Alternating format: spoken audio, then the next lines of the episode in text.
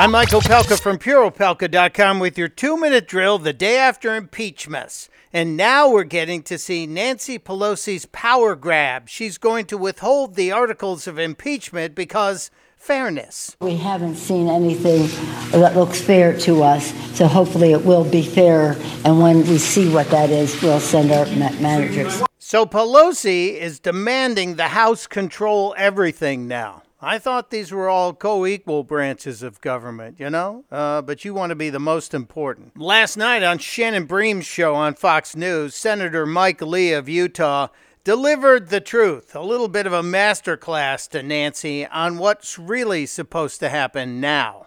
They've just impeached the president of the United States. N- now it's our turn to have a trial, and we have to begin a trial starting at 12:30 p.m. the day following their delivery of articles of impeachment.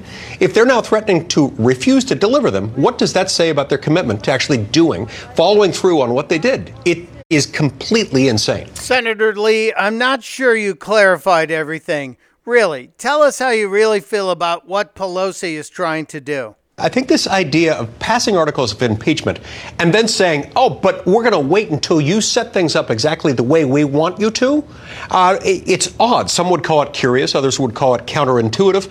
I would call it crazy. Senator Mike Lee of Utah, brilliant guy, especially when it comes to the Constitution.